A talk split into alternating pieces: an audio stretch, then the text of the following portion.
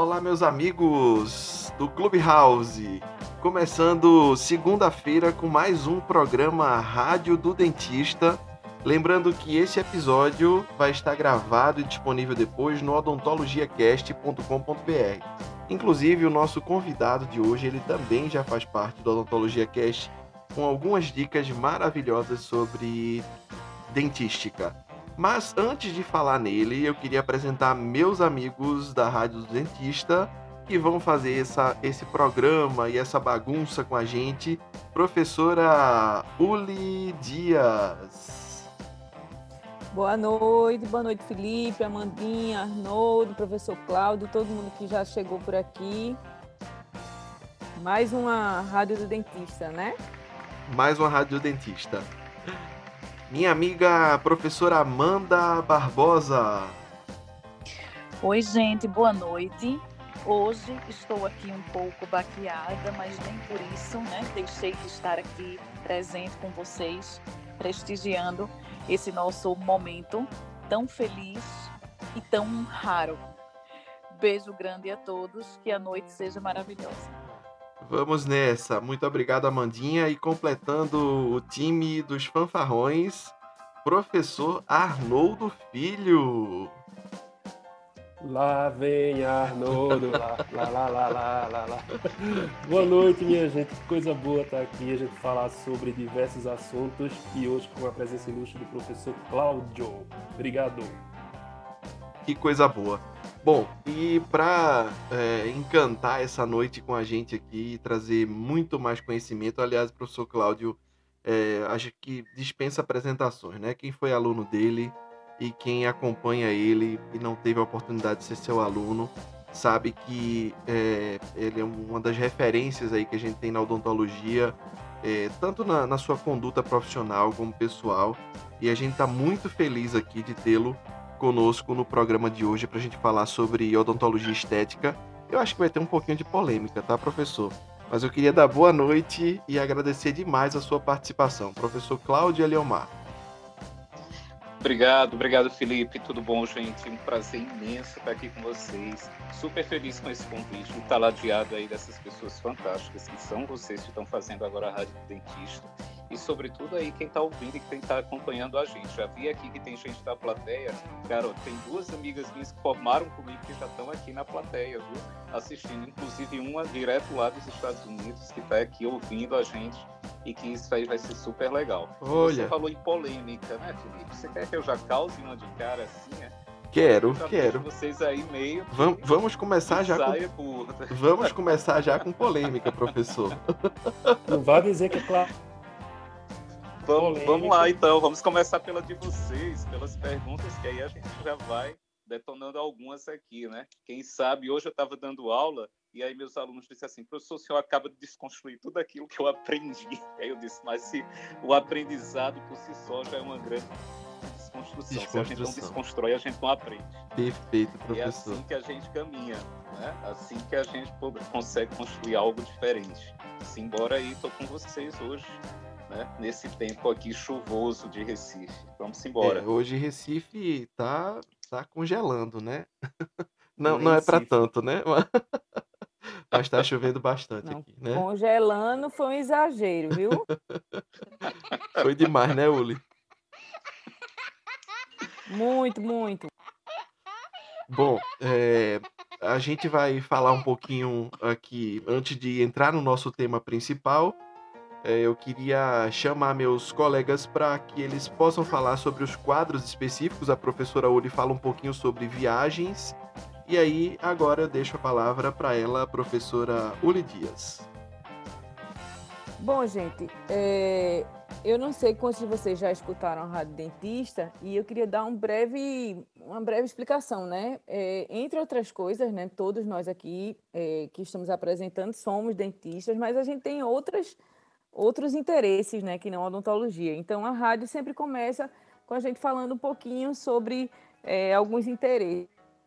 E, e o nome desse, vamos dizer assim, esse quadro é Viajando na Conversa, né? E a gente, o objetivo dele é falar um pouquinho de experiências de viagem, de, de é, coisas que são úteis né, para curiosidades e roteiros gastronômicos, enfim.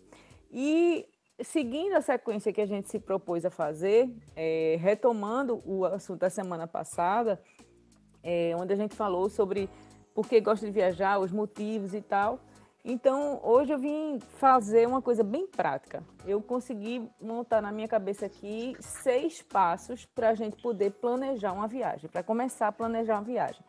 Então, o primeiro passo que eu pensei é definir um orçamento. Eu acho que a primeira coisa quando a gente quer planejar uma viagem é a gente descobrir quanto a gente pode gastar. Porque só a gente sabe o quanto a gente ganha e o quanto tem de disponibilidade para gastar numa viagem.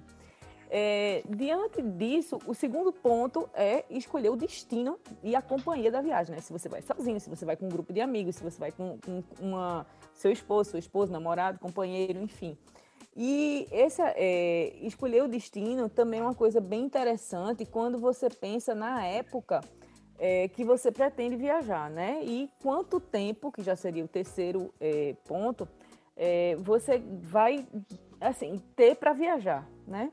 Eu particularmente gosto de fazer viagens longas porque eu acho que acaba é, eu, eu, se eu tiro um mês de, de férias, eu quero gastar todo esse mês viajando. E é, esse, essa questão do destino e esses três pontos, né, o orçamento, o destino e o tempo, eles estão muito atrelados. E uma dica é também você perceber quantas coisas você pode conseguir fazer em cidades próximas. Então, por exemplo, se você decidir ir para a Europa, perto, as cidades assim, elas são muito próximas. Então, se você decide ir para um país, possivelmente em um mês de viagem, você vai conseguir fazer quase o país todo. Porém, se você tem uma semana, você vai conseguir fazer a capital ou cidades mais é, satélites à capital. E isso é uma, uma, uma coisa que você só vai definir a partir do seu orçamento e do tempo, né? Ah, o quarto ponto que eu destacaria para você montar a sua viagem é definir o seu roteiro. Aí vai ao encontro do que a gente falou na semana passada. Então, o que é que eu gosto? Quais são as coisas que eu tenho interesse? Né? Vou dar um exemplo mais uma vez.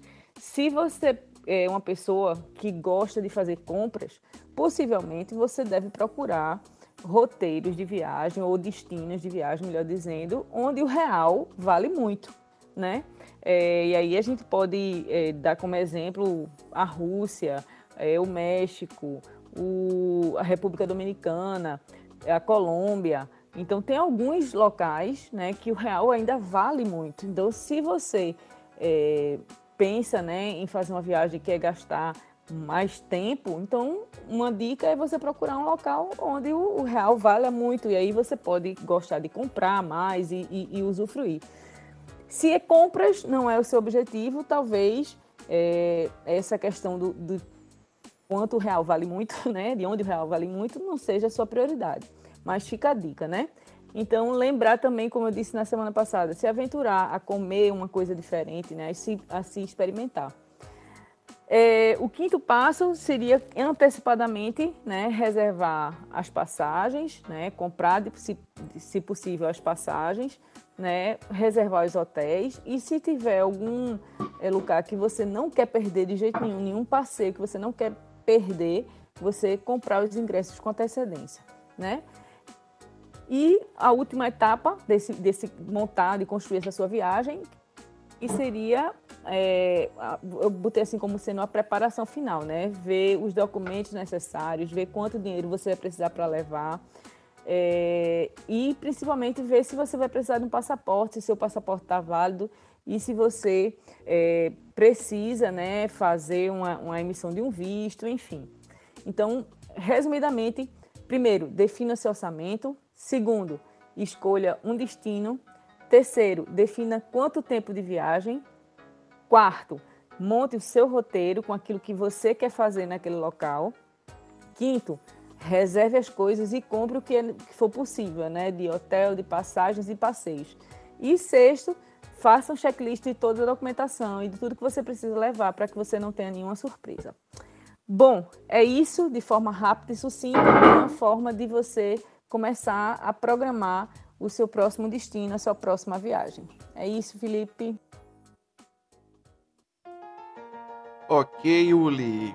É, essa mulher ela já viajou mais do que Glória Maria. Eu acho que ela já conheceu o mundo todo. Quem me dera, mas quando eu chegar na idade dela, eu posso.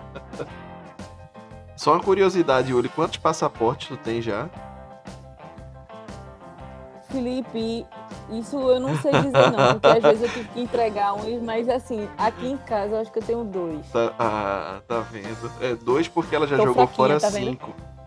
Não, cinco não, que eu não sou essa raiz toda não, meu filho. Vamos embora. Muito legal, dicas muito importantes aí para um momento que é bem legal, nesse momento de viagem, é um momento onde você... De preparação, né? É. Planejamento, é, é a chave da, da O planejamento da viagem, acho que é tão legal do, do, quanto a viagem, né? É, é, é, realmente bem, bem interessante, né? Você programar todos os passos e toda aquela expectativa, né? Para o momento da viagem. Como diz meu marido, viajar é bom antes, durante e depois. É verdade. Depois eu não digo, viu? Depois você fica meio deprê, que volta pra realidade, né? É, mas aí você já fica nessa. A depressão gera em você o, o, o a chama para o planejamento da próxima. Aí é bom coisa boa.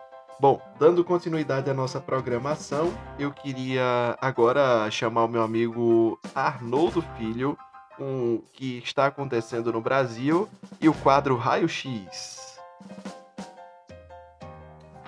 Olá, pessoal. Então, é, eu trago para vocês esse quadro, né, uma oportunidade de a gente refletir um pouco sobre as notícias no Brasil e no mundo. A gente que às vezes trabalha tanto, é, e não tem tempo realmente de se ligar tanto assim no jornal, apesar de tantos meios de comunicação.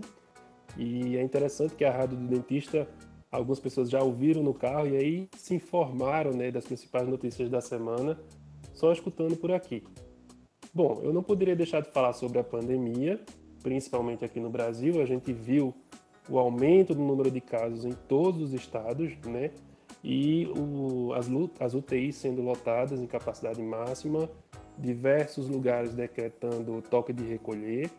Então a gente ainda continua numa situação muito complicada. É, o governo federal ainda continua batendo cabeça, tentando encontrar soluções. Né? A vacinação caminha muito lentamente. Tanto o Instituto Butantan quanto a Fiocruz ainda não entregaram a quantidade planejada de vacinas e apenas 3% da população brasileira foi vacinada com a primeira dose, tanto da Coronavac quanto do Butantan. Na política, as coisas ainda estão pegando fogo lá em Brasília. Eu sei que às vezes a gente não gosta tanto de falar em política, mas é importante né, para que a gente possa decidir no próximo pleito, provavelmente 2022, aquilo que a gente deseja de melhor para a nossa sociedade. E um dos grandes destaques foi o arquivamento, né, na verdade não o arquivamento, mas o encaminhamento da PEC, da chamada PEC da impunidade, para as comissões. Né? Então, o presidente da Câmara queria votar essa PEC a toque de caixa, mas foi obrigado a recuar depois de pressões políticas que aconteceram lá em Brasília e que denotou um recuo. Então, a gente não tem nesse momento essa PEC da impunidade.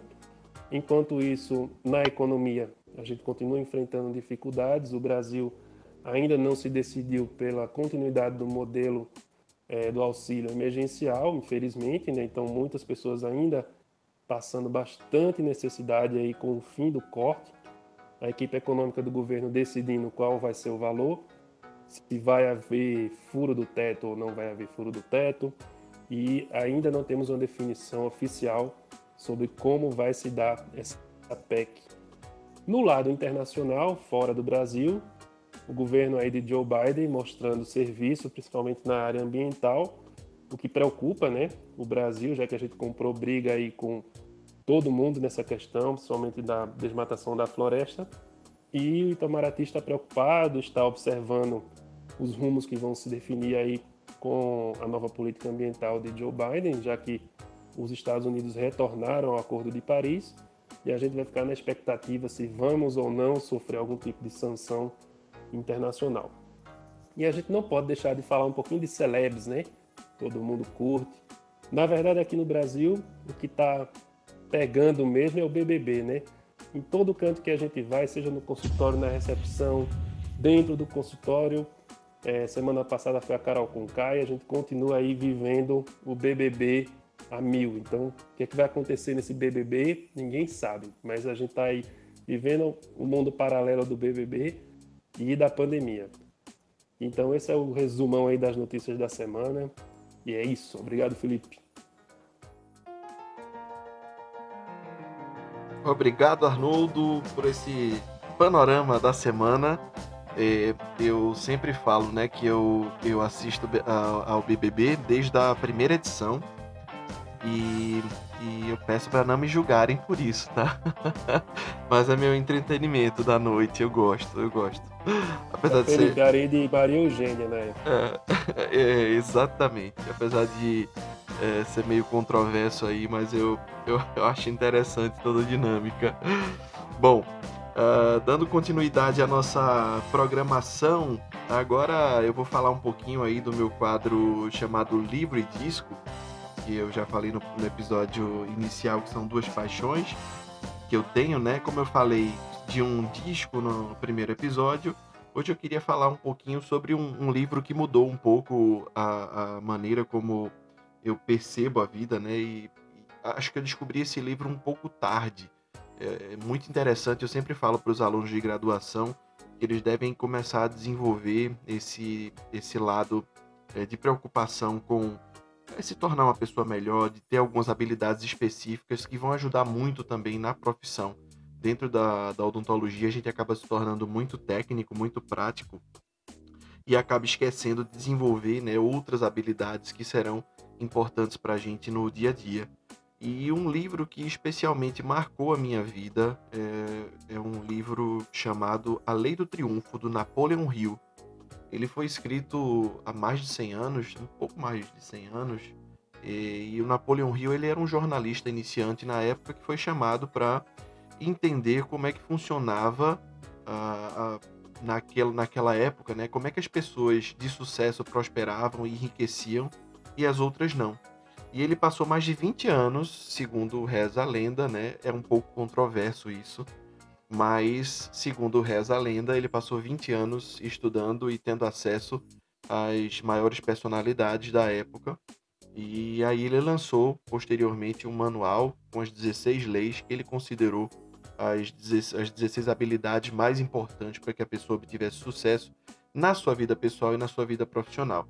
E é interessantíssimo porque quem fez esse convite para ele na época, na época foi o Andrew Carnegie, que era um dos maiores, é, uma das pessoas mais bem-sucedidas e mais ricas, né, da, no, no, período. E ele, essa pessoa, né, o Andrew, ele deu acesso ao Napoleon para essas, essas outras pessoas de sucesso. E no momento que ele fez o convite, ele tinha um cronômetro embaixo da mesa e ele cronometrou 60 segundos é, para obter a resposta do Napoleon. Ele disse: Ó, oh, você quer passar parte da sua vida pesquisando as pessoas de sucesso e saber o que realmente acontece. Então você vai ter que abdicar de todo o resto para é, partir desse projeto, né? E aí ele estava com cronômetro porque se o Napoleão demorasse mais do que 60 segundos para responder, ele ia oferecer a ideia para outra pessoa. Muito interessante, né? E o Napoleão demorou em torno de 20 a 30 segundos para dar o ok, para aceitar o desafio. E aí eu queria resumir para vocês só as 16 leis. É, quem tiver interesse, acho que vale muito a pena tem uma, um, um, um, livro resumido, que é uma tradução aqui, é, chamada As 16 Leis do Sucesso. É uma versão mais enxuta da Lei do Triunfo. Então, vou elencar aqui as 16 leis que ele considera mais importantes para o desenvolvimento pessoal. A primeira é o que ele chama de mastermind, né? você se associar com pessoas que têm o mesmo perfil de pensamento. A segunda é ter um objetivo principal definido de vida. A terceira, ter confiança em si próprio. A quarta, ter economia, não gastar mais do que ganha né, e poupar. A quinta, iniciativa e liderança. A sexta, imaginação. A sétima, entusiasmo. Oitavo, autocontrole. Nono, hábito de fazer mais do que a sua obrigação. O décimo, a personalidade atraente. Décimo primeira, lei do sucesso, pensar com exatidão. Décima segunda, concentração. 13ª cooperação, Décima quarta, o fracasso, aprender a fracassar e aprender com os erros.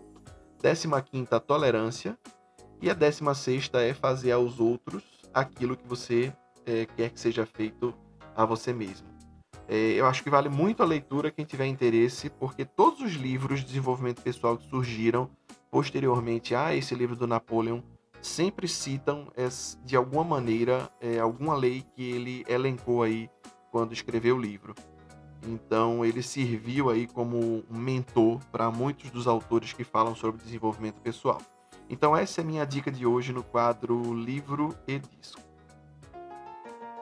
Bom, finalizando nossa programação com nossa equipe integrante permanente da Rádio do Dentista, eu vou chamar hoje minha amiga Amanda Manduca, que ela está um pouquinho baqueada, tá dodói, mas ela vai falar sobre seriados, sobre filmes e tudo mais que ela quiser, porque ela é uma pessoa excepcional, a minha amiga Amanda Manduca. Amores, muito boa noite, amigo. Muito obrigada pelos elogios. A recíproca é verdadeira. A gente só vê nos outros o que já existe na gente. Essa é uma das grandes verdades da vida. E aproveitando esse momento no qual eu estou um pouco baqueada e fui afastada das minhas atividades desde quinta-feira, eu deixo aqui de uma forma muito breve a dica de uma série, uma produção nacional da Netflix chamada de Cidade Invisível. Só para vocês terem uma ideia, eu esgotei toda a primeira temporada, que é composta por sete episódios em uma única madrugada, na madrugada de quinta para sexta. É um suspense, um suspense policial que, é, que foi dirigido por Carlos Saldanha, né? Quem não lembra, Carlos Saldanha é o diretor da Era do Gelo, aquela animação bem famosa. E o foco dessa série é no folclore brasileiro. O mais interessante é isso. Então, a narrativa ela envolve né, é, figuras folclóricas como o Saci, a Cuca, o Curupira, o Boto Cor-de-Rosa, a Iara e até mesmo lendas pouco conhecidas, que particularmente eu nem conhecia, como a lenda do corpo seco. É uma narrativa toda ambientada na cidade do Rio de Janeiro e o Rio de Janeiro é realmente uma cidade maravilhosa, então a fotografia da série é belíssima, né? Passando por bairros como a Urca, o bairro da Lapa, ou passando até mesmo por pontos turísticos como o Pão de Açúcar. Essa série, ela consta com um elenco, ela consta, né, tem a presença de um elenco bem conhecido como Marcos Pigossi, tem também José Dumont, Alessandra Negrini, né? São algumas das estrelas que fazem parte dessa série. Conforme eu já disse a vocês, né? Tem só uma temporada, mas já há rumores de que ela será renovada para a segunda temporada, visto que esta série está fazendo inclusive um sucesso incrível no exterior. Ela está sendo muito elogiada tanto aqui no Brasil quanto em outros países. A primeira temporada, conforme eu afirmei, ela é composta por sete episódios. E só para vocês terem uma ideia da narrativa, não, não gosto nem de falar muito para não cometer spoiler, né? Que spoiler é um crime inafiançável na minha concepção. Mas o resumo da série conta a história de um policial ambiental que é exatamente né, interpretado por Marcos Pigossi, no qual ele vai investigar a morte da esposa. E ele acaba se envolvendo com essas com esses personagens folclóricos que estão disfarçados entre nós, né? Usando roupas humanas, com profissões humanas, vivendo como seres humanos. Sei que talvez, falando assim de uma forma bem resumida, não pareça muito interessante. Mas se vocês tiverem um tempinho livre, acreditem, deem esse crédito a essa maravilhosa produção nacional vale a pena. Um grande beijo a todos. Meu amigo Felipe, passo a palavra de volta para você, para que você possa chamar o nosso querido professor Cláudio Eliomar.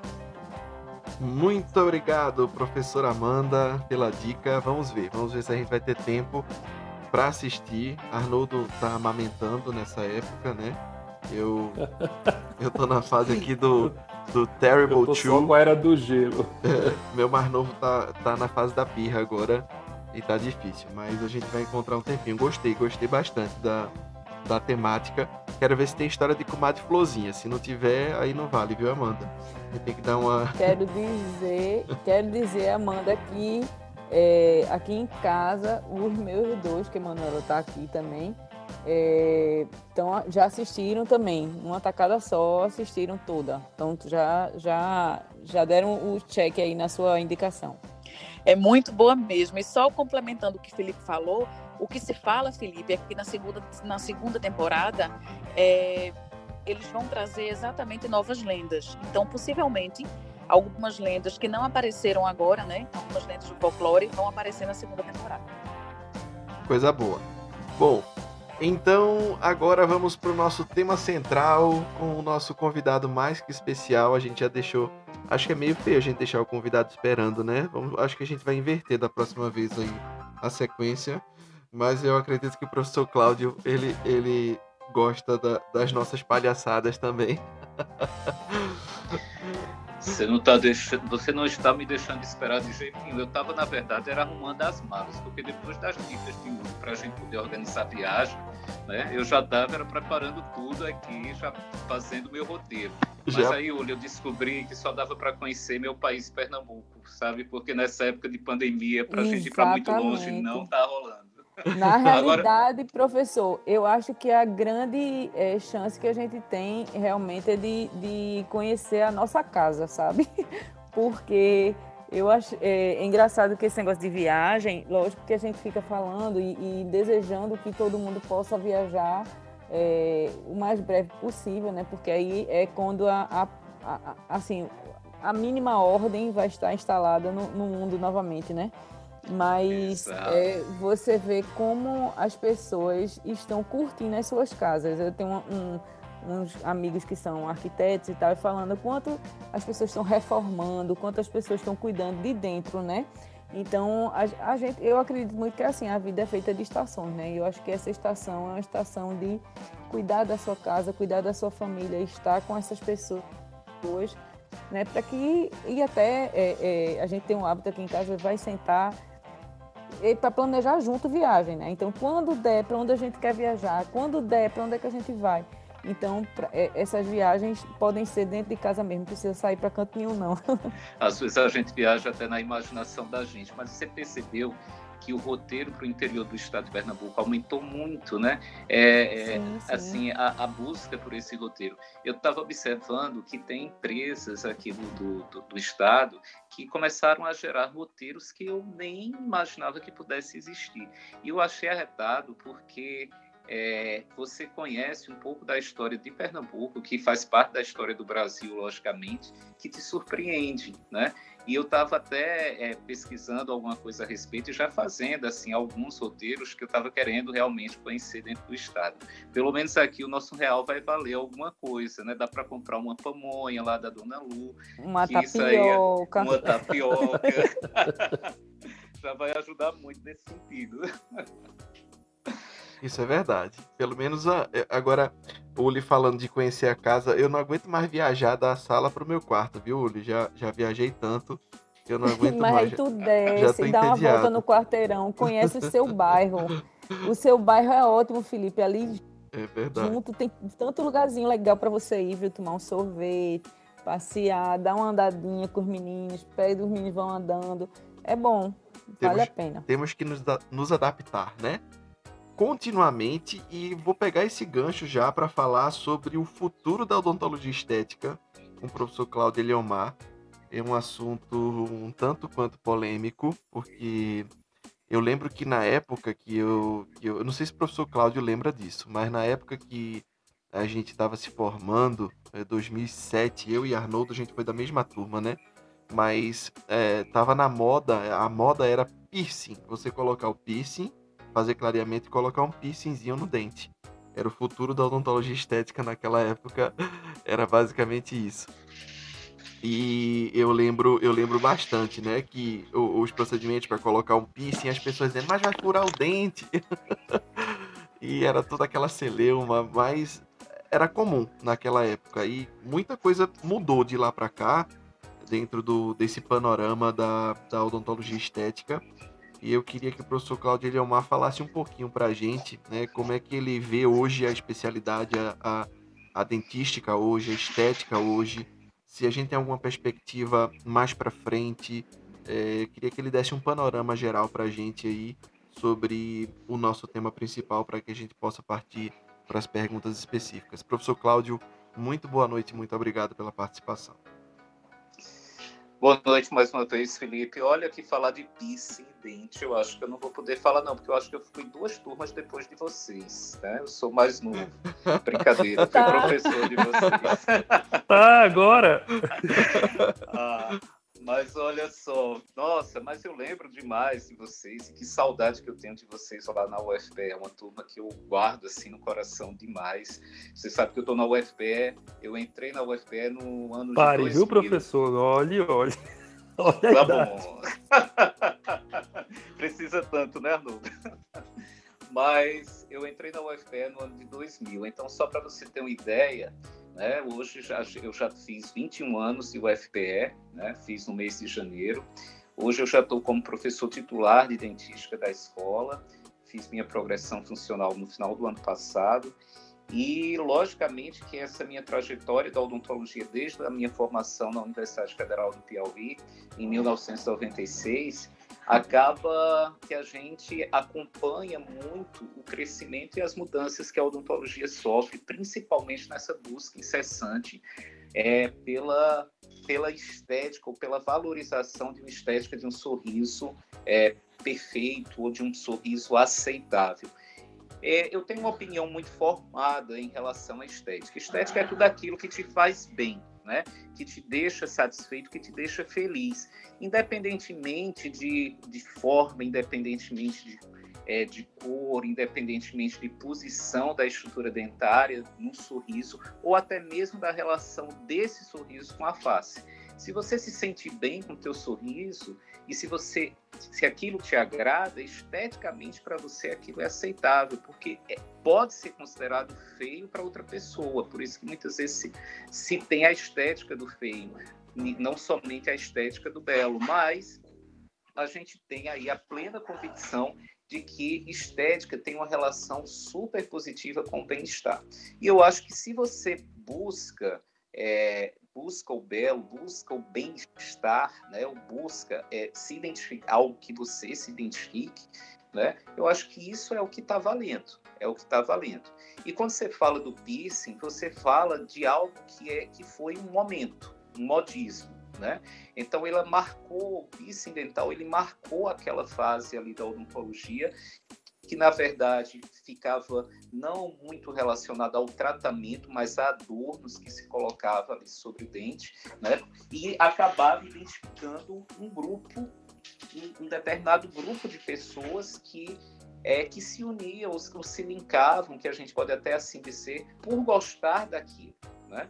Então eu apliquei alguns piercings né, dentais, que na verdade a gente não precisava destruir a estrutura dentária, era só um condicionamento ácido, uma gotinha de adesivo ou de resina flor e fixava aquele, aquele piercing na superfície do dente e todas as orientações que a gente dava com relação aos cuidados com a higiene bucal e no momento de remover o piercing tinha que remover com o dentista para que a gente pudesse tirar ele de uma forma a não danificar tanto a estrutura do esmalte é, quão mais o próprio, a própria aplicação do ácido adesivo já então danificava. Né? E, e, isso marcou uma fase da odontologia. Eu lembro perfeitamente que eu tinha uma paciente, tive uma paciente consultório que ela queria um piercing é, cor-de-rosa porque ela iria comemorar o aniversário de 15 anos dela. Então marcava aquela modinha entre os adolescentes daquela época. Outra queria um piercing furta-cor porque ia fazer uma viagem e gostava de uma balada e tal, e, e, achava que aquilo ali ia ficar muito identificado. E, logicamente, era uma identificação muito pessoal, né? E às vezes do grupo que ela pertencia. Então, alguns artistas famosos naquela época cravejavam no dente, cravejavam não, mas colavam é, um piercing de ouro, né? De diamante. Madonna que o diga, hein? Exatamente isso, né? E e a própria Gaster desenvolveu um piercing lindo em formatos de jacaré, em formatos de, de animais, é, para você fixar na superfície vestibular dos dentes. Era interessante isso aí. Mas você vê que é uma estética de grupo né? Porque a estética ela pode ser vista como um aspecto pessoal, né, individual, aquilo que te faz se sentir bem, de um coletivo, de grupos maiores ou menores, porque as pessoas têm a necessidade de se identificar socialmente com um grupo, isso faz parte do desenvolvimento psicossocial das pessoas. Você tem um grupo de amizades, a gente se identifica por um grupo que tem um pensamento comum e voltado para nossa área profissional, e a gente tem a nossa estética profissional também, né? Então, de certa forma, a estética ela meio que norteia algumas relações é, que não necessariamente precisam ser puramente de amizades é, é, naturais, mas também amizades propiciadas pela própria profissão, próprios interesses em o próprio interesse em comum. Então, a estética ela vai estar presente em tudo. E hoje, quando a gente pensa em odontologia estética, é bem diferente do que a gente pensava no passado. Antes, a gente queria pegar uma, uma, uma restauração e deixar ela mais próxima à cor do dente, porque os materiais restauradores não mimetizavam totalmente a cor da estrutura dentária. Você tinha um cimento de silicato que se aproximava à cor do dente. Eu lembro, na minha primeira prática de dentística na faculdade, a demonstração de uma restauração classe 3 com cimento de silicato. Né? Aliás, nas aulas de materiais dentários. E hoje a gente tem resinas que eu não preciso nem selecionar a cor da resina. Eu pego a resina, coloco na cavidade e ela reproduz a cor do dente, né? mimetizando perfeitamente o que está ali no seu entorno, que são as resinas que têm efeito camaleão. Que hoje, o que a gente pensava no passado que era uma coisa futura, hoje já é presente. Né? E a gente consegue estar tá reproduzindo essa cor. E mais precisamente, hoje o que a gente tem ainda de presente e futuro da, da odontologia é a integração da estética dental com a estética gengival, com a estética labial e com a estética facial. Hoje a gente é, é inadmissível a gente pensar numa estética é, odontológica é, é, sem fazer a conexão com a face. Não dá para eu pensar em fazer um clareamento dental sem conectar esse sorriso à face. Imagina você que se eu perguntar para você como você identifica que um sorriso é escuro para poder para poder é, é, para poder diagnosticar esse sorriso como escuro e para poder é, planejar ou propor para o paciente um clareamento dental, né? Você não precisa pegar uma escala de corrida e colocar próximo ao dente e dizer assim, olha, teu dente é A3, teu dente é A3,5, certo? Uma linguagem que nem o paciente entende e muitas vezes desconecta você de uma realidade que está ali socialmente presente na vida do paciente e que está ali na tua frente, que é simplesmente a aproximação de cor dos teus dentes com a cor da esclera do teu olho. Se você analisar, a nossa face tem duas estruturas que têm tons extremamente contrastantes com as outras estruturas, que na verdade são a esclera de olho e dente. Essas duas estruturas elas têm que se aproximar em cor para trazer um equilíbrio visual para quem te observa e tornar o teu rosto agradável. No momento que você se olha e percebe que teu sorriso está amarelo, contrastando com o claro da esclera do olho, você olha para aquele indivíduo, você se olha e você começa a ter gerado uma percepção, uma tensão na tua percepção visual do equilíbrio estético da face porque o teu olhar ou vai tensionar para o teu sorriso ou vai tensionar para a tua esclera de olho. E isso, gente, causa um desconforto imenso, porque na hora de você socializar com a pessoa, você foi apresentado àquela pessoa naquele momento, ou você já é amigo daquela pessoa há muito tempo, mas você, quando vai falar com ela, você não sabe se olha para dentro ou se olha para os olhos e você não consegue enxergar a beleza do conjunto, a beleza facial, que é o que mais vale hoje em dia para a odontologia.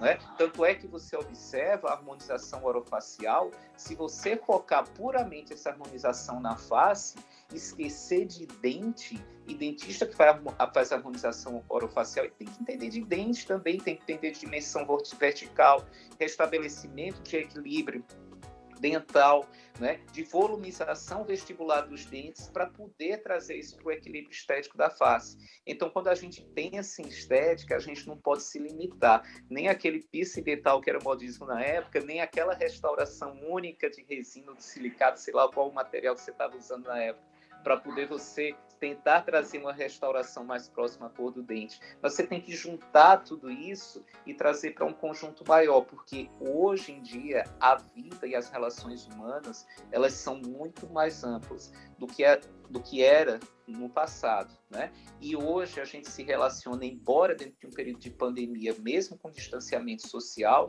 a gente se relaciona até por redes sociais. Aqui a gente está numa rede social de voz, mas a gente se relaciona por redes sociais que são de imagem.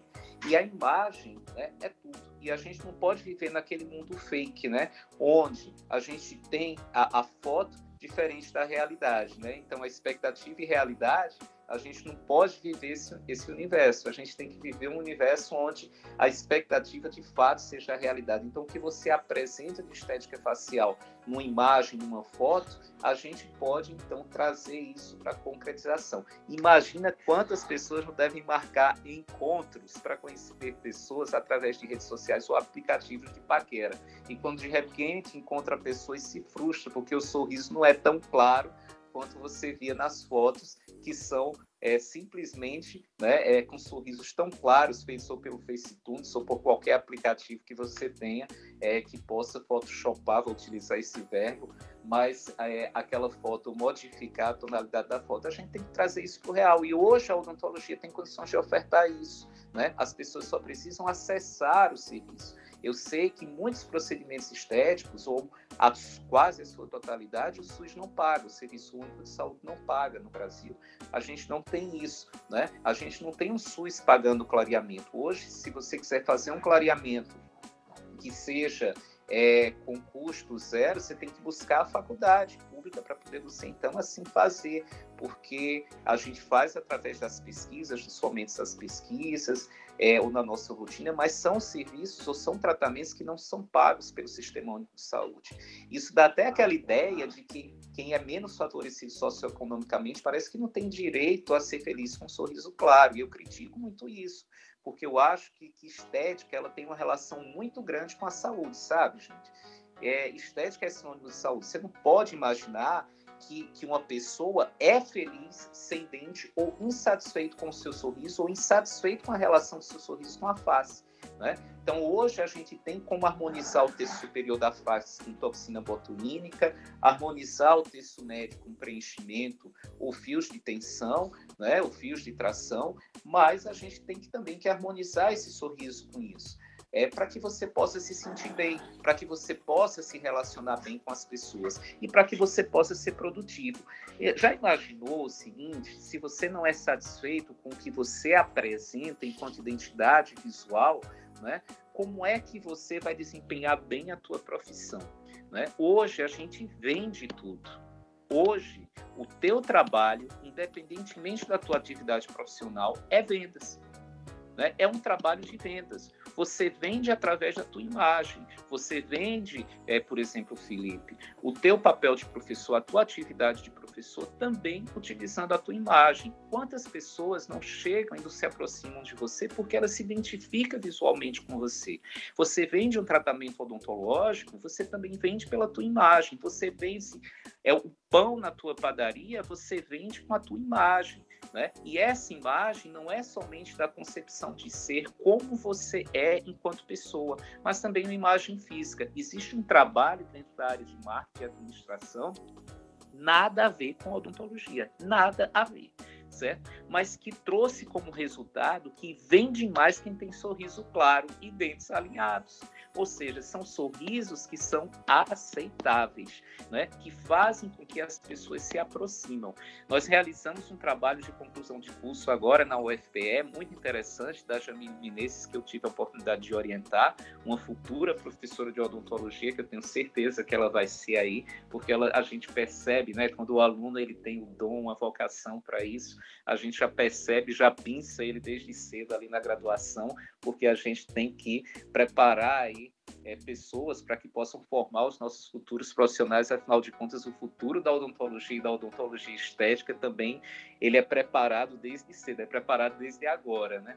Então, o que é que a gente observou nesse trabalho? A gente questionou, foi um trabalho sobre até clareamento dental, foi uma das minhas primeiras linhas de pesquisa, é, que foi que a qual eu fui até apresentado ainda na minha época de graduação pela professora Lúcia de Deus, que eu tenho um carinho imenso, ela é professora de odontopediatria da, UF, da Universidade Federal do Piauí. É interessante que desde de, de, que eu era aluno de graduação, a Universidade Federal do Piauí ela é chamada carinhosamente de UFP na sua sigla. Quando eu chego em Pernambuco, é, a UFPE, a Universidade Federal de Pernambuco, não é UFPE, é UFP, né? Mas a Universidade Federal da Bahia é UFBA, né? Mas aqui a gente chama UFPE, né? Então, a nossa, é, carinhosamente lá, a UFP me apresentou essa linha de pesquisa que eu acabei aprimorando, aprofundando e a gente também trouxe aqui para a UFPE e a gente conseguiu desenvolver uma linha de pesquisa muito consolidada aqui, que, que, que faz com que a nossa produção científica também se projete aqui dentro. E aí, a Jamile fez esse trabalho de clareamento e, e, nós avaliamos nesse trabalho até a influência do corante da dieta é, no resultado do tratamento clareador, na velocidade do tratamento clareador. E se você quer uma polêmica, a maior polêmica que eu posso gerar aqui, uma das maiores, é essa, que a gente já vê que isso influencia, vai totalmente em encontro até o que a revisão sistemática da literatura mostra por esse assunto.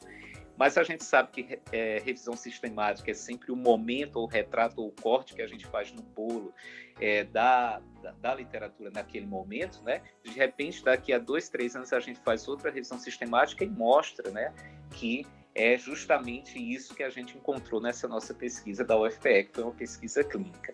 E ao entrevistar as pessoas que participavam da pesquisa clínica, a gente conseguiu verificar que um dos sinônimos para dente claro que vislumbravam o desejo deles em ter dente claro era a autoconfiança, né? era, era a beleza, a segurança que o dente claro ele propicia nas relações. E se você tem um sorriso claro e vende mais, se você se sente seguro, como que você não vai socializar bem? Como que você não vai poder tramitar bem? Como que tua autoestima não vai estar ali valorizada por esse aspecto de estar satisfeito com o teu sorriso? Então, o que antes a odontologia dizia, olha para o dentista, você sabia que quando o clareamento foi introduzido na odontologia na década de 80, no final da década de 80, dentista não podia oferecer clareamento para o paciente. Hoje eu ensino para os meus alunos de especialização que o paciente entrou na cadeira, eu tenho que olhar ali o conjunto dele, tirou a máscara no consultório, começou a interagir com você, começou o teu diagnóstico é, de, da necessidade estética do paciente, do que você vai poder fazer ali pelo paciente, que eu acho que é até essa pergunta que a gente deveria utilizar na nossa anamnese, né? E não qual sua queixa principal, mas sim o que é que eu posso fazer por você e eu acho que por aí é que a gente tem que deslanchar o nosso a nossa consulta, a nossa primeira consulta. E nesse momento aí é que você já começa a observar a cor do dente com a cor da esclera. Se você ainda não pegou um espelho para observar isso, pega, coloca na tua frente, sorri e olha para ver se está muito contrastante. Se tiver contrastante, Olha, você precisa realizar clareamento. Tá Eu tô com olheira, professor. Então, é essa, essa questão aí, sabe, é, Felipe, sabe, Arnoldo, Uli, Amanda, vocês todos que estão aí me ouvindo, é, hoje, esse é o indicativo clínico da necessidade de clareamento, porque eu tenho que fazer o paciente ficar bem socialmente. Se eu trago o equilíbrio estético de cor do sorriso para a face do paciente, eu vou fazer esse indivíduo interagir muito mais, porque tem um trabalho de 2018 que mostra que a cor é a alteração de cor mais rápida e perfeitamente percebida. Já dizia até o Baratieri isso em tempos atrás. Mas esse trabalho ele mostra que um dente claro, um sorriso claro, na verdade, ele pode até ter um dente girovertido. Isso não vai impactar na percepção das pessoas, a posição do dente. Pode ter até um lateral conoide. A a anomalia de forma não vai interferir tanto na percepção do sorriso. Mas tem esse sorriso mais amarelo, contrastante com a cor da esclera do olho, que você vai perceber nitidamente como tudo passa a incomodar em quem olha. Então, quando eu penso no futuro da odontologia estética, sabe, gente, eu penso que a gente tem que valorizar isso, até porque a gente vai chegar um momento onde as doenças da cavidade bucal, eu ainda tenho fé que isso, que isso chegue, né? Elas vão ter uma incidência muito reduzida na população. E o que você vai mais tratar dentro do consultório vão ser as necessidades estéticas. E a odontologia, ela faz bem relacionar esse sorriso com a face.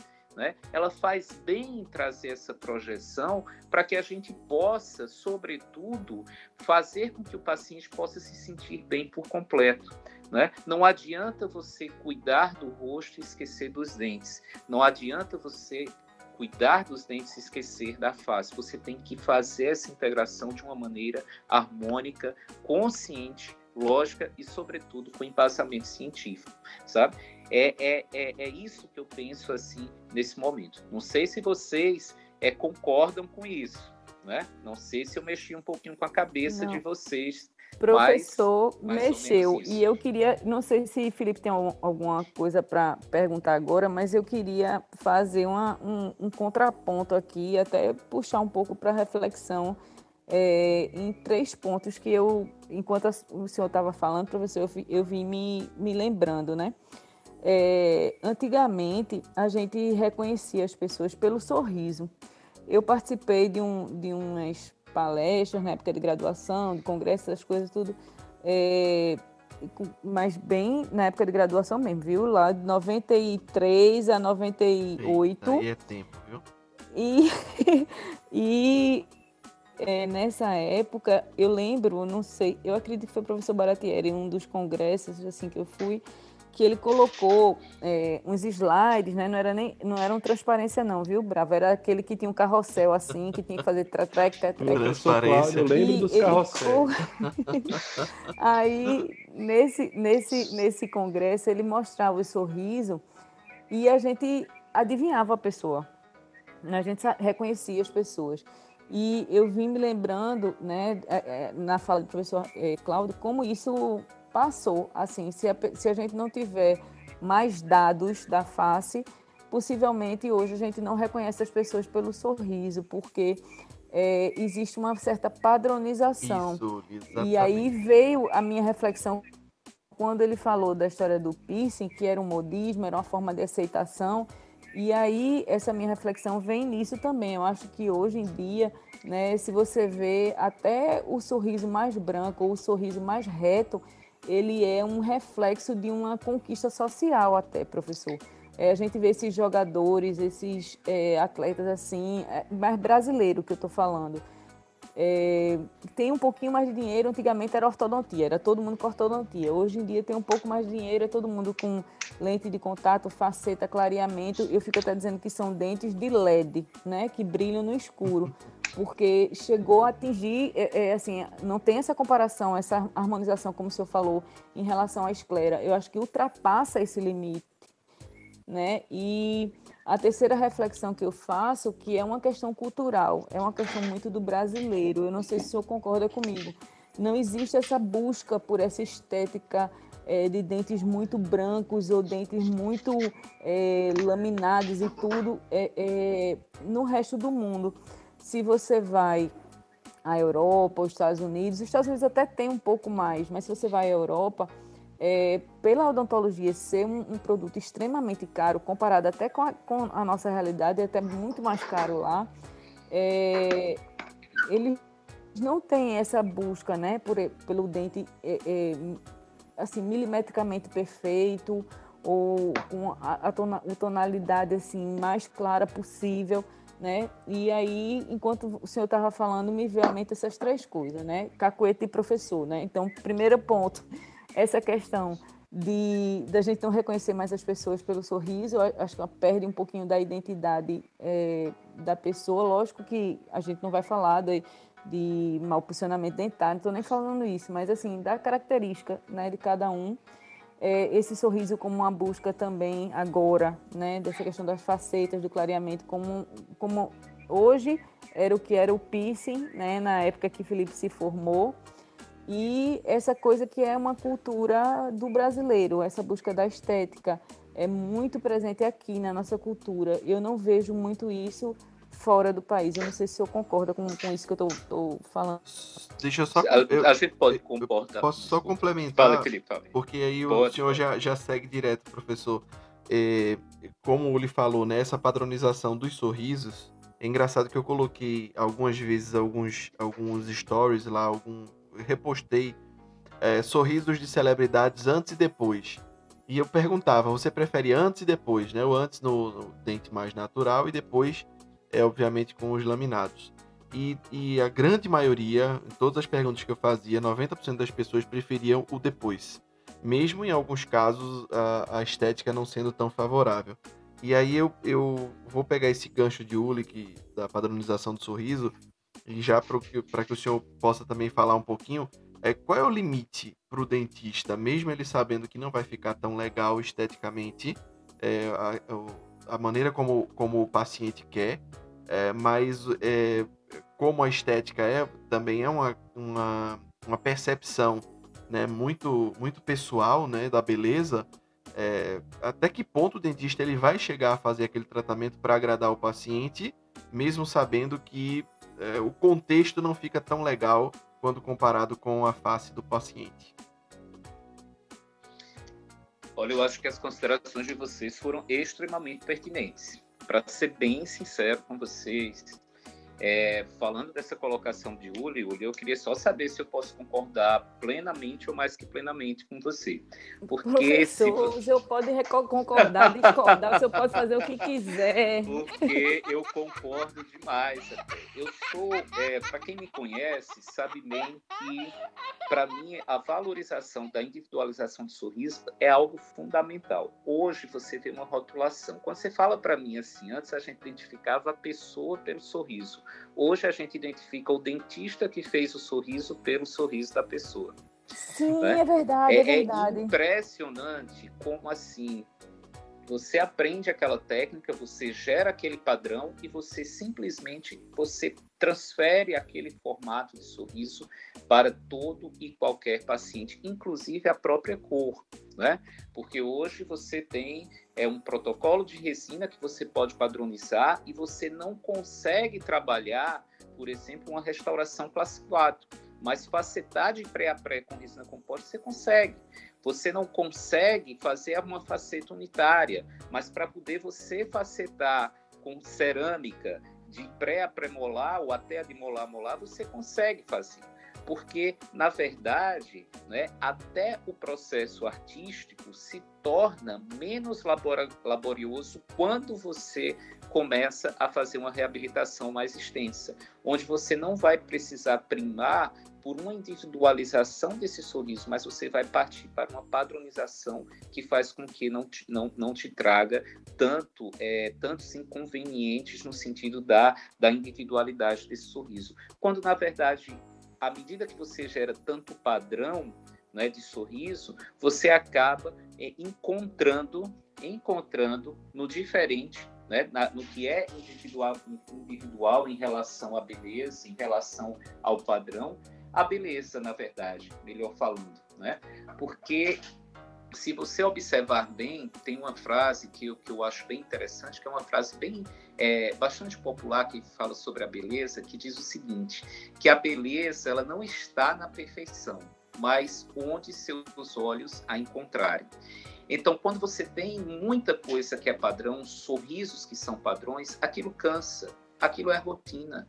Observa que esse padrão, como o Felipe estava comentando aí até, né, esse padrão ele, ele, ele é tão comum né, e as, as pessoas buscam tanto, e eu acho que é essa, essa busca é uma necessidade de identificação com o grupo. Né?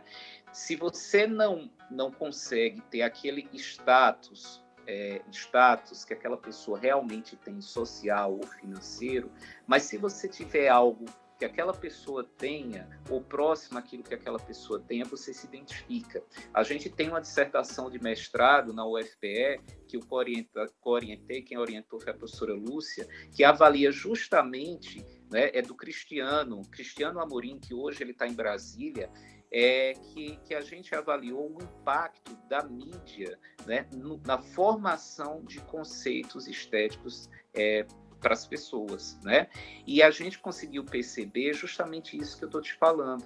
As pessoas, elas, elas olham para aquela imagem que ela acha legal, que ela acha bonita, de grande projeção social, de grande, de grande popularidade, e ela deseja ser aquilo ali ou porque ela não enxerga que ela tem aquelas qualidades de popularidade, ou que ela não tem aquela, aquelas qualidades de beleza, ela não enxerga essa beleza dentro dela, né? ela está com uma autoestima um pouco mais baixa, que na verdade talvez o tratamento que ela precisasse nem fosse odontológico, fosse uma, uma boa terapia que vai ajudar nesse processo de autoconhecimento e de autoaceitação e até de identificação das próprias belezas, das suas próprias qualidades, que às vezes você tem aquilo que você deseja no outro, porque senão você não reconheceria o que foi dito aqui por Amanda até, né? Você tem, você só não faz enxergar isso dentro de você.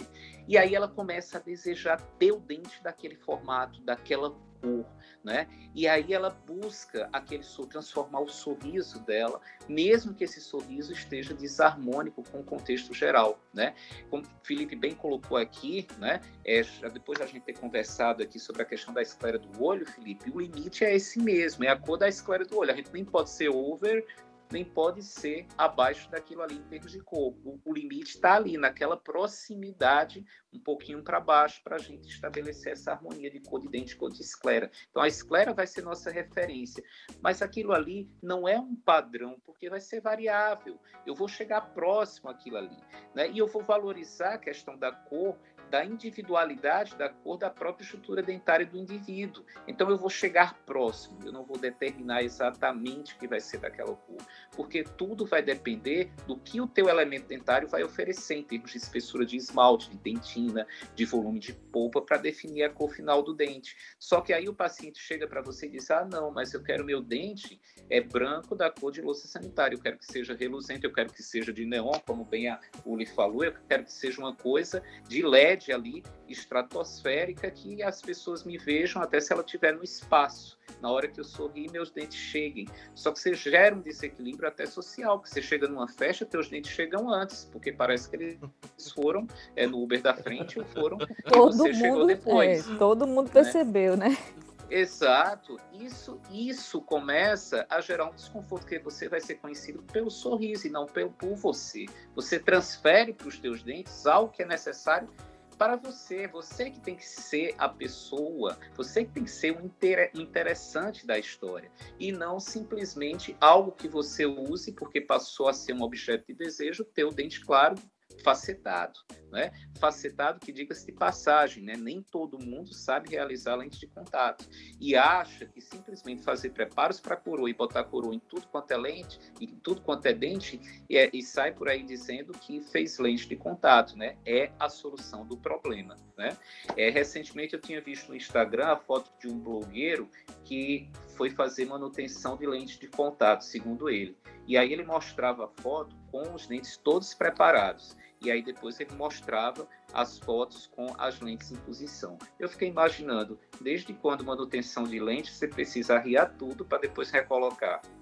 A gente não faz manutenção assim, isso não é uma coisa real. E outra coisa, desde quando é, para colocar lente de contato se faz preparo para coroa? Às vezes eu acho que ou é falta de conhecimento, realmente, de densidade de conhecimento, eu acho que, que isso me preocupa muito dentro da odontologia e me preocupa muito para o futuro da odontologia estética. É o profissional ter uma formação adequada sabe? Ter um conhecimento sedimentado e ter, sobretudo, uma prática profissional ética. O que o Felipe perguntou do limite, eu acho que vai muito da, da postura ética profissional no sentido de determinar a real indicação do procedimento. Se você me perguntar assim, poxa, é, isso só acontece com lente de contato, com facete em resina, as pessoas padronizando o sorriso por aí, mostrando técnicas que são fantásticas. As técnicas existem e você tem mais que dominar, mas você tem que saber o momento de você indicar aquilo e quem de fato vai merecer aquele tipo de tratamento. Eu não posso pegar um paciente que acabou de sair da ortodontia, que reposicionou os dentes, que estabeleceu a função oclusal, que fez o seu ajuste, que está com todo o equilíbrio muscular ali já estruturado, e olhar para aqueles dentes íntegros, rígidos, e simplesmente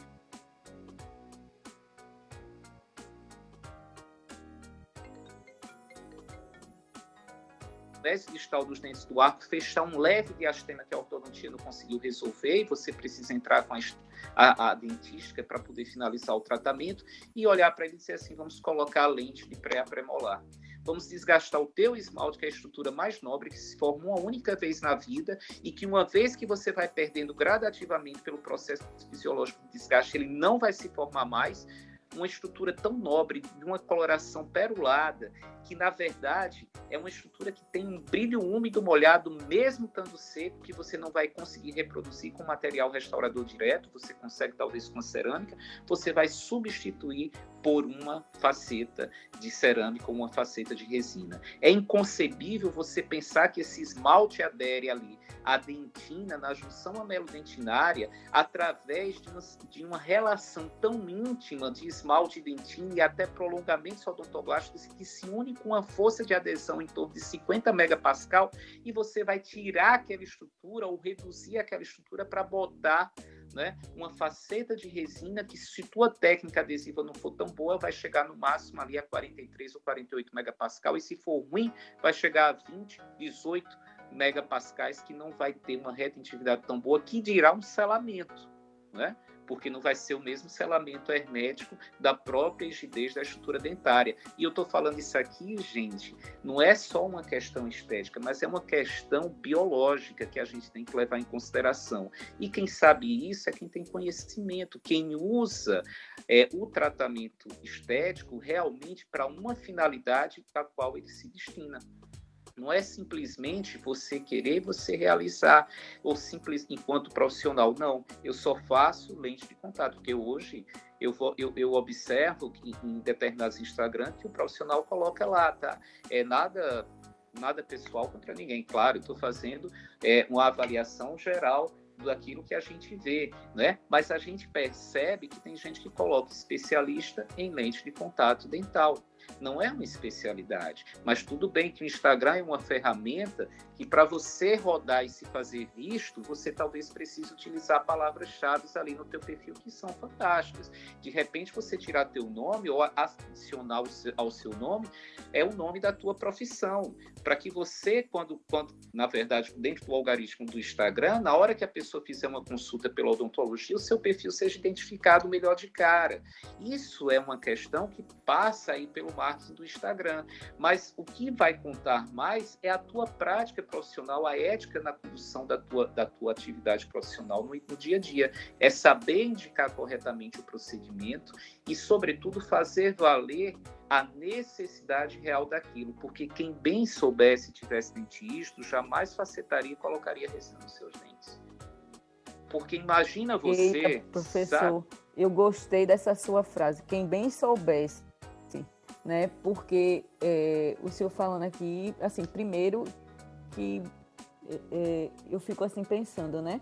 É, igual a bichectomia, igual ao preenchimento labial, a gente só vai ter a noção do que essas, vamos aspiar aí, tá certo? Iatrogenias que estão sendo feitas hoje, é, em relação a, como eu disse, bichectomia, preenchimento labial e essas é, restaurações estéticas mal feitas ou é, mal conduzidas ou mal indicadas, como o senhor falou, a gente só vai saber esse efeito daqui a 5, 7, 10 anos, né?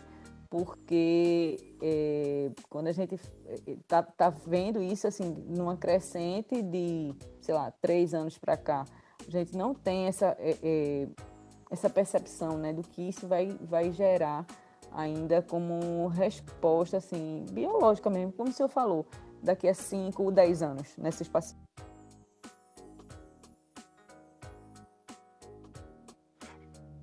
É, é, é interessante. E, e isso também, como o professor Cláudio falou sobre a vida aí do Instagram, todos nós aqui temos uma paixão em comum que é a docência. E eu acho que é, parte da, do grande problema que a gente tem hoje com a odontologia estética é parte do princípio de que a grande parte dos alunos acha que a vida do dentista é apenas laminado cerâmico. É apenas receber o paciente para fazer uma reabilitação estética, é, é, é, atender pessoas que tenham condições de pagar ou atender celebridades. Eu acho que isso também é, dificulta um pouquinho, não é, professor, essa, essa questão da, da estética em odontologia. Nossa, Se me permite, professor, demais. É, claro. queria complementar aí, puxando o gancho do Felipe, é, realmente assim, os alunos hoje, boa parte deles é uma ânsia realmente para fazer esses preparos. Professor, quando é que a gente quer fazer? E me recordei até um pouco da graduação quando é, o senhor ministrava as aulas para a gente dessa evolução que a gente está tendo hoje dos materiais odontológicos em si, né? A gente, eu me lembro que eu pratiquei lá na clínica com o senhor amálgama adesivo, veja, né? A gente evoluiu hoje. Eu também. Nessas questões do material. E aí o senhor me trouxe uma reflexão muito interessante que eu também vivenciei, né? Quando a gente é, tem essa possibilidade de ver o consultório privado e a vida né, no, no SUS, é, hoje é, é muito díspare, né? O acesso parece que se tornou ainda mais díspare. A gente falando aqui de lentes de contato, as indicações né, que a gente pode ter, e o quão longe boa parte dessa população é, não vai vivenciar, né? nem tão de próximo isso aí. A gente precisa realmente ter essa visão holística de que nem tudo é, é lentes né, de contato e que a gente pode fazer aí numa boa odontologia estética com o que a gente tem de materiais e técnicas aplicáveis também ao SUS, né? Exato. Nossa, vocês tocaram em pontos que são assim muito legais da gente conversar, cara. E eu acho que eu tenho uma opinião bem formada sobre isso, é, sobre tudo isso que vocês comentaram. Eu vejo é, que uma coisa que é muito delicada e que é positiva e que é delicada ao mesmo tempo é a questão das redes sociais para divulgação da nossa atividade odontológica, né? E, e, muitas vezes, Felipe, você falou aí dos alunos, é, que pegando o gancho de Uli, é, você falou que os alunos eles olham, observam aquilo lá e vê o antes e o depois e, e fica ansioso e acha que realmente o mundo se limita àquilo ali. E você vê alunos de graduação e que às vezes me preocupa muito, porque antes a gente viu o aluno de graduação entrando na graduação dizendo já assim: ah, eu quero ser especialista em endo, eu estou aqui para fazer orto, eu estou aqui para fazer cirurgia, eu estou aqui. A coitada da dentista ficava como última opção, porque todo mundo achava que, que sabia fazer e na verdade ninguém sabia fazer, né? E aí, Descobre tomato, isso depois professor. de formado. E aí, tomato eu nem, tomato. nem vou comentar que é. poupar. Verdade. quis poupar, né? né? Então, mas veja só, é, é uma questão né, que você vê que os valores né, começam a ficar meio conflituosos dentro da formação do aluno. E a gente brigou por muito tempo para poder, que poder o aluno entrar numa graduação e saber que ele sairia de uma graduação não um especialista, mas um clínico generalista que pudesse ter a compreensão e atender de tudo da odontologia e pudesse atender às reais necessidades básicas da população.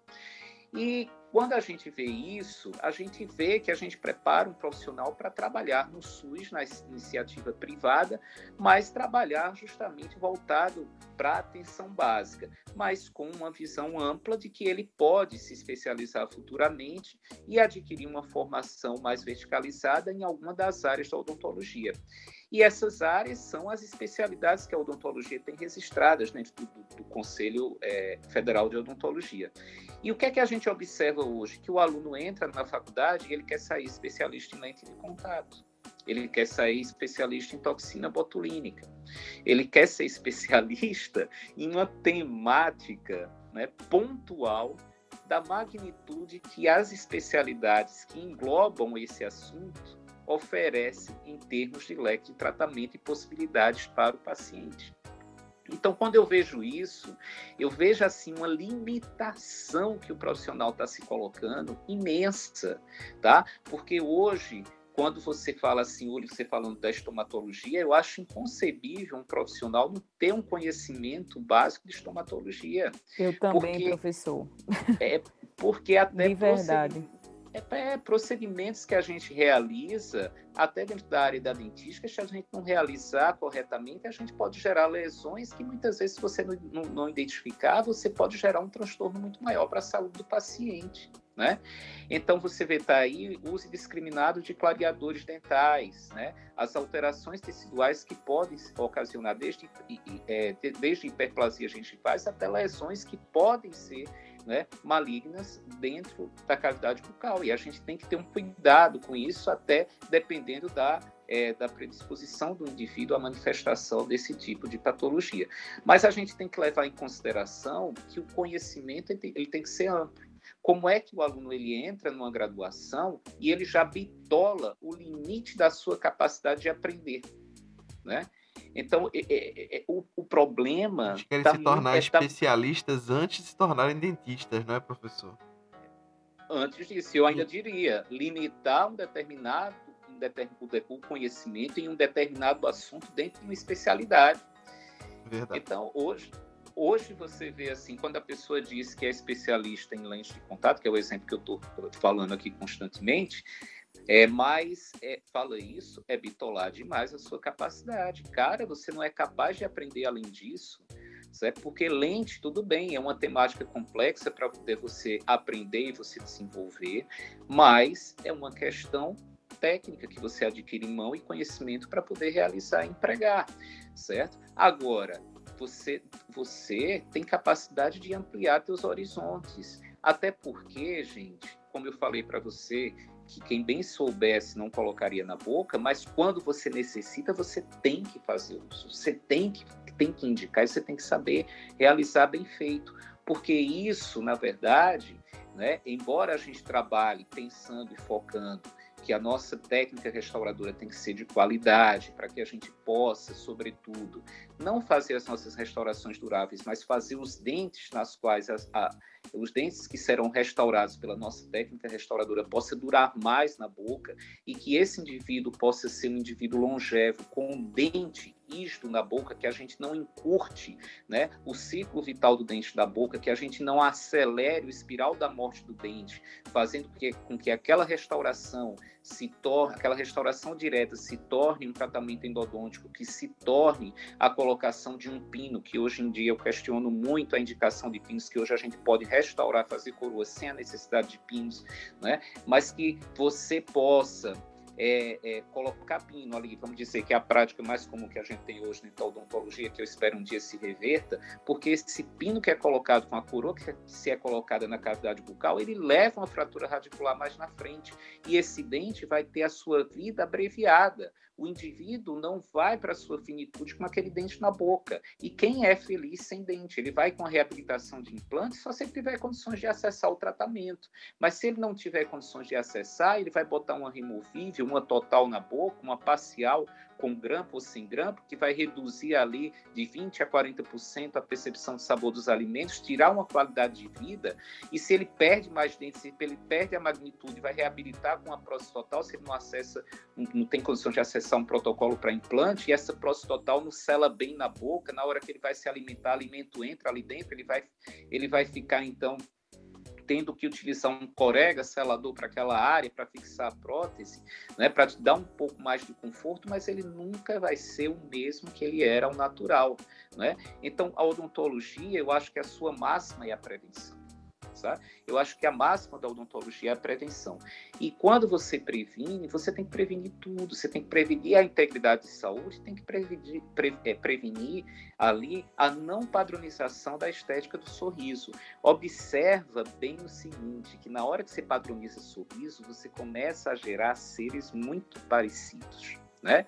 Então você gera aquele grupo. De repente você encontra uma pessoa na rua, daqui a pouco você não sabe quem ela é né? Se ela é fulano ou se ela é, é cicrano. Se você observar determinadas celebridades que fizeram é, verdadeiras transformações com a harmonização orofacial, parece que são irmãs.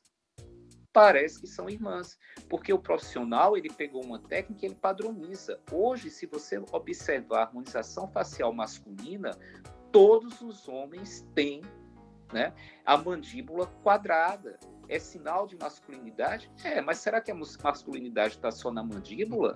Né? Será que essa expressividade é do ser masculino está somente nos traços faciais? Hoje, antes a gente dizia que um, um dente mais quadrado era mais masculino.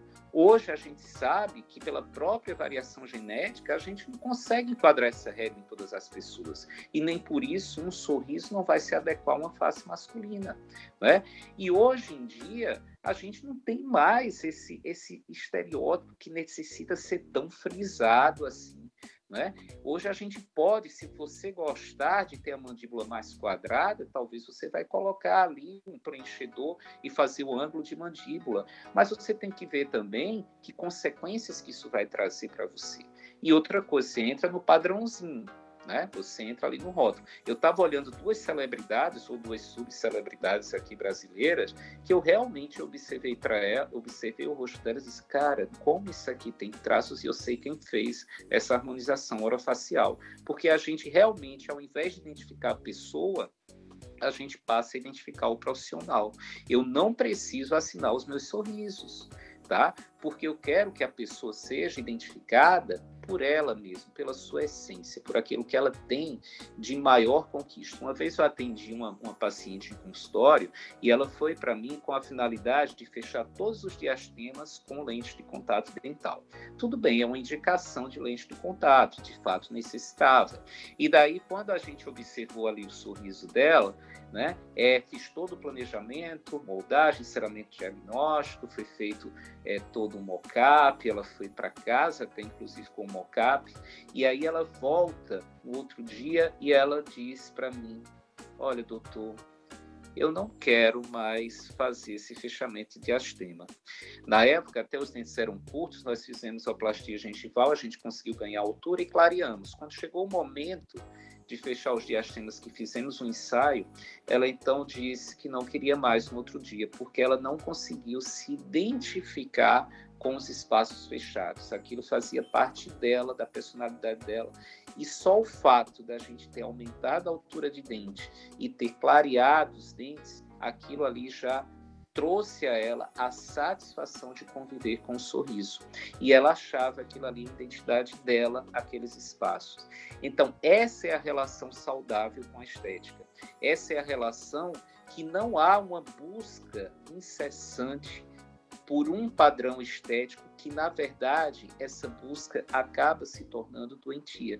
Porque muitas vezes você busca constantemente transformações estéticas em você, quando na verdade a grande transformação ela não parte de fora para dentro, mas tem que partir de dentro para fora. Talvez a necessidade do autoconhecimento seja importante e, sobretudo, uma valorização da autoestima é você estar tá bem consigo mesmo, é você reconhecer você, e hoje eu vejo a estética de uma forma que a gente não tem que objetivar esses padrões, mas a odontologia ela pode te ajudar a melhorar determinadas situações que te causam desconforto. E aí sim você poder fazer isso. Eu costumo até dizer, olha, se você quiser grandes transformações faciais, você não vai harmonizar comigo, certo? Você não vai fazer harmonização orofacial comigo. Eu quero mexer em você para não tirar a tua identidade. Eu quero trazer o teu sorriso de encontro à face, trazendo um equilíbrio muscular satisfatório. Eu quero mexer no teu sorriso para você ficar feliz com aquilo que você apresenta. Porque à medida que eu rotulo você, é, você se torna um produto igual a outro que vai estar ao seu lado numa prateleira. É mesmo entendeu? Olha só, isso aqui é a Siri aqui do meu do meu Mac aqui, ó. Ela concordou, viu, professor? Comigo, Ela concordou. Sabida, sabida. Sabe disso. Essa Siri é treinada, viu? Vocês não convidaram ela aí para participar, ela já deu muito dentro, né? tá vendo? Olha só, e é isso assim que eu penso e vejo também, sabe, Arnoldo, a questão do SUS quando você fala, eu vejo que o SUS ela é feito por nós. É, hoje eu estava conversando com meus alunos e eu disse, olha gente, amálgama vai ter dias contados. Vocês falando de amálgama adesivo, tem seus dias contados. A gente está deixando ele ali na sobrevida dele. Quando ele der o último suspiro, a gente não vai mais ressuscitar ele. Né? Até estava discutindo um dia desse aqui, ouvindo uma amiga minha que formou comigo, a Aline, que está até aqui ouvindo, falar sobre finitude e sobre o momento que a gente deixa a vida então se esvairir sem precisar muito esforço para poder é, é, retomá-la. Né? Às vezes, quando o sinal divino já diz assim: olha, não precisa mais estar aqui, você já, já chegou ali na tua longitude máxima é, que tuas células já te permitem, não vamos te fazer sofrer mais daqui para frente. E eu acho que assim o amálgama ele tem essa finitude dentro da odontologia, sabe? Ele caminha para isso. Não precisa a gente a gente tá querendo ressuscitar é, e, e, ele a, to, a todo e qualquer momento, porque hoje existe também um desconforto das pessoas que as pessoas não querem elas querem se mostrar saudáveis, elas não querem se mostrar que foram doentes um dia. E a restauração de hemalma, ela quer queira, quer não, é um sinal da sequela da cárie dentária na boca do indivíduo. Antes era visto como uma questão de saúde. Né? Hoje, por essa necessidade estética da gente mostrar a integridade da estrutura dental, a resina ela acaba seduzindo o indivíduo para esse aspecto, porque pode mimetizar muito mais a cor da estrutura dental e numa relação social da fala, da conversação, você perceber que aquele dente está restaurado. E é isso que as pessoas buscam, esse bem-estar, esse conforto psicológico que a restauração de resina também favorece. E isso não é modismo, isso é saúde. Isso é uma evolução tecnológica da odontologia. E aí você diz assim: ah, mas no SUS não dá para usar resina, porque a gente não tem uma resina de qualidade. Cara, mas quem compra resina para o SUS?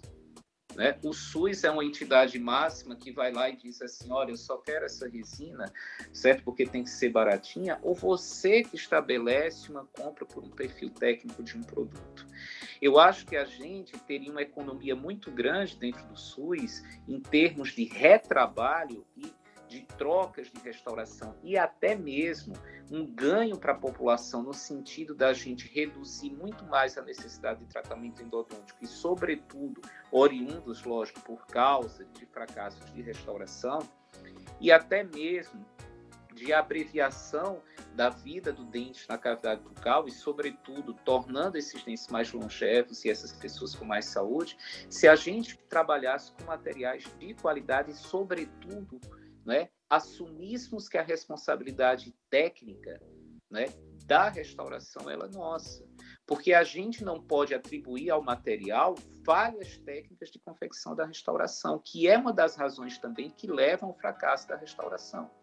Então, o dentista ele tem que saber realizar bem né? Não é, to, não é toda resina que tem que ser utilizada da mesma forma. Nem todo adesivo é para ser aplicado da mesma forma. Meu sonho é que no SUS a gente possa trabalhar com sistema adesivo autocondicionante e que a gente simplesmente é, acabe de vez com essa questão de condicionamento ácido em dentina que história que dentina tem que ser condicionada, que tem um fator mais agressivo da dentina e da saúde do complexo dentino pulpar do que o próprio condicionamento ácido. A gente tem que trabalhar com ácido em esmalte e um sistema adesivo autocondicionante, é condicionamento ácido seletivo. A gente tem que blindar perifericamente as restaurações. Eu também não preciso estar em cavidades muito profundas, tá querendo tirar toda a dentina, dentina cariada e tá querendo ali naquela atitude expor a polpa. Ah, eu vou expor porque tem tratamento conservador da polpa.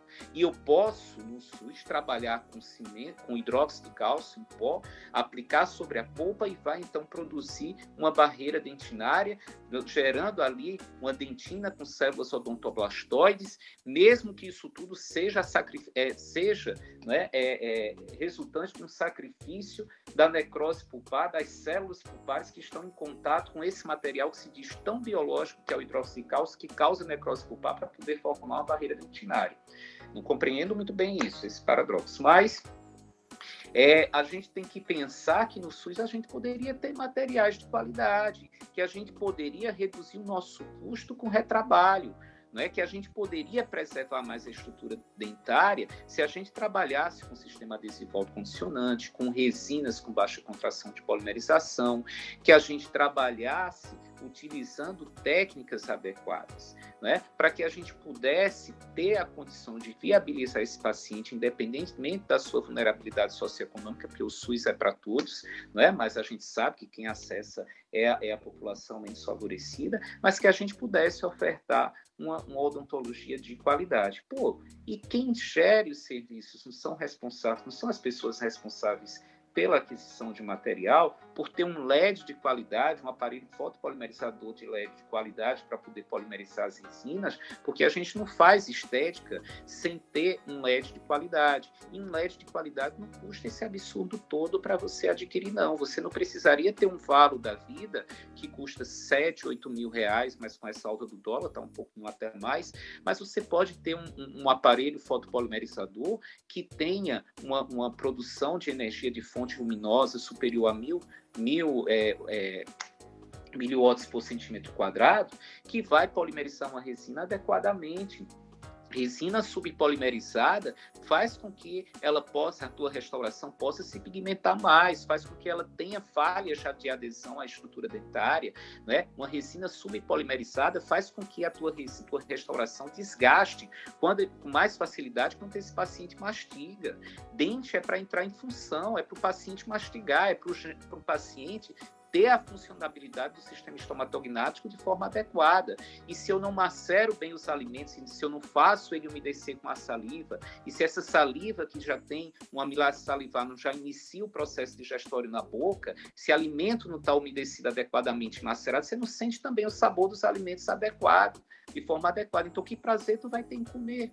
E que prazer que você vai ter em sentir, na verdade, né, os nuances que um alimento pode te proporcionar em termos de prazer de sabores.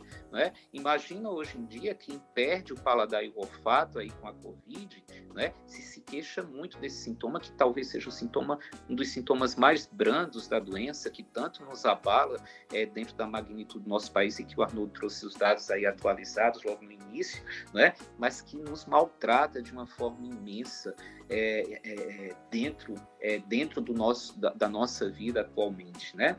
E que nos entristece muito a forma como isso é conduzido dentro do nosso país. Né? E nos aflige bastante, nos angustia bastante. Mas para você ver o quanto isso, quem tem essa perda, é, é, se sente muito desconfortável. Então, imagina quem tem dente que não tem essa perda do paladar, mas que tem uma restauração defeituosa e que não pode macerar bem os alimentos, porque a restauração não aderiu muito, de, muito bem ao dente, não, tem falhas de adesão. Se mastigar em cima ali daquela restauração, o paciente sente ali quando mastiga. A restauração está linda, está perfeita, está da cozinha do dente, mas o paciente sente quando mastiga em cima, porque o dentista não aplicou uma tecnologia adesiva de forma adequada. Então, quando a gente pensa, sabe, em estética e pensa no futuro da estética, eu não vejo vejo isso como um fator muito pontual apenas de lente de contato, que é o que está em moda. Né? Não vejo assim como um fator muito pontual em toxina botulínica e preenchedores faciais, que hoje a gente até tem dentro do nosso curso de especialização essa temática sendo abordada, porque eu ensino os alunos a fazerem a relação da estética do sorriso com a face. Eu acho que um especialista em dentística ele tem que estar integrado com tudo. Ele não é um especialista é, desfocado, desconectado com as outras áreas da odontologia, porque o futuro da estética é estar tá relacionado essa estética com a saúde, sabe? Tanto é que na especialização dentística eles têm um momento né, de estomatopatologia que é fantástico, quando a gente vai relacionar todas as alterações bucais que podem acontecer dentro de um tratamento né, estético é, do sorriso né, utilizando os diferentes produtos. Isso é massa, certo? Não dá para você limitar teu conhecimento. Eu acho que você tem que ampliar, certo? Para poder você conseguir enxergar futuro. A odontologia estética ela não vai estar tá limitada, no meu, ao meu ver, a um único tópico, a, a, a, um, a, uma única coisa. E só um detalhe, Felipe, que você falou, que eu acho interessante, que o que limita muito sabe, a odontologia estética, é a falsa percepção que as pessoas têm do antes e depois no Instagram. É arretado você ver o antes e depois de um resultado estético no Instagram. Aquilo conquista, atrai pacientes para o consultório, isso é uma realidade, eu super valorizo isso. Mas é, mas eu acho que causa no nosso aluno a falsa impressão que os, e até também aos pacientes que o tratamento odontológico é muito simplista de ser realizado, não é? Principalmente quando se colocam vídeos de um minuto ali no feed, certo, com uma musiquinha linda Verdade. tocando, é um campo operatório tão lindo e maravilhoso, sabe? Que eu acho que a pessoa para fazer aquilo ali ela só simplesmente flutua ou toca lá uma varinha mágica ou estala os dedos dedos ou balança o nariz para a mágica acontecer. Porque, na verdade, quem vê close não vê corre de jeito nenhum. Eu nunca vi frase para se adequar tão bem à odontologia. Adorei. Sabe? Realmente não vê. Cara, o que você pena no dia a dia para poder você trabalhar ali para você conseguir resultados, lentes de contato não se realizam em uma sessão, nem clareamento se realiza. Infeliz foi aquele que quis divulgar o clareamento para fazer marketing no consultório e atrair cliente, de que clareamento dental se realiza em uma única sessão. Você atenua em uma sessão, mas o teu resultado final nunca vai ser conseguido em uma sessão em consultório. E eu acho que essas colocações desvirtuam a realidade da prática odontológica e comprometem a percepção do paciente para a odontologia estética, que é uma, uma, uma, área da odontologia que tem que ser realizada com muita responsabilidade, com muita se, segurança. Não dá para ser um tiro bem, tiro bai, tiro bem, tiro bai, como dizem lá no BBB, né? Tem que ser uma coisa que realmente você consiga fazer com muita convicção, que você consiga fazer com muita propriedade, sobretudo com muito conhecimento, muita técnica. E essa técnica, gente, a gente não adquire em um curso de final de semana. Você tem que ter casuística daquilo, certo? Você não dá para você querer simplesmente é, dominar isso é, é, é, simplesmente com uma informação que você vê no Instagram. Eu acho que o Instagram, cursos de finais de semana são legais para você se informar daquilo, para você ter contato com aquela temática, para ver se de fato aquilo te interessa, para ver se te agrega valores, ou se você já domina, você agregar mais informação ainda ao teu contexto. Não é? Você aprimorar uma coisa que você já domine. Não é? Agora você precisa se qualificar para isso. é? para realizar procedimentos que de fato vão intervir, vão repercutir na vida do indivíduo. E a minha preocupação maior é, sobretudo, com esse futuro que possa se ter pela frente, onde a gente possa ter profissionais que, que, que desejem né, ou que deixem a desejar em termos das suas atitudes frente à odontologia estética. Falei demais. Professor. Não, de maneira que alguma. Que aula, que aula. É, a, gente, a, gente, fica aqui só escutando e aprendendo com, com a fala do senhor. É muito interessante todo esse contexto, todo esse panorama que o senhor traçou. É, são, são muitas nuances que a gente percebe aí. E eu acho que, inclusive, essa facilidade né, que é, a internet trouxe, os vídeos no YouTube, de mostrar alguns procedimentos é que também acabaram fazendo com que as pessoas achassem né, que isso, tudo isso fosse muito fácil e muito rápido de ser feito. E, inclusive, hoje a gente, a gente vê pessoas que ficam impacientes quando é, vão auxiliar procedimentos ou, ou, ajudar colegas a fazer algum procedimento, alunos, inclusive, né? Porque eles querem que eles querem meter a mão na massa, eles querem fazer antes de ver ali. É, antigamente a gente se matava para ter um estágio onde a gente só visse o profissional trabalhar, né? Como a gente aprendia vendo um profissional trabalhar. E hoje, eu acho que por causa dessa rapidez que a, que a internet trouxe, acabou deixando tudo mais simples, a, a, pelo menos a percepção de que tudo é tão simples e que tudo é tão fácil, né? E que é, tudo vai, vai girar em torno dessa, dessa vida floreada do Instagram. Mas, professor, eu queria que o senhor repetisse a frase para ser a frase da noite. ハハハハ! Essa frase não é minha, mas não ela se aplica problema, bem à odontologia, né? Quem vê close não vê corre, né? Foi essa que você gostou, né? Perfeito. Olha, essa é perfeita essa frase. Aí. Essa é interessante. E só, eu só queria falar uma coisa que é bem interessante nessa história de quem vê close não vê corre, que esse modismo que a gente, esses modismos que a gente vê dentro da odontologia, a gente encontra na vida e no cotidiano das pessoas em várias áreas. Hoje a gente percebe, por exemplo, a preocupação tanto com, com o físico, com a aparência física, não somente do sorriso, mas também do corpo como um todo. E as pessoas buscam é, é, tratamentos estéticos corporais mas também é, acompanhamentos com profissionais dentro da área de nutrição, nutrologia, que são muito legais eu acho que, quando também realizados conscientemente, são fantásticos.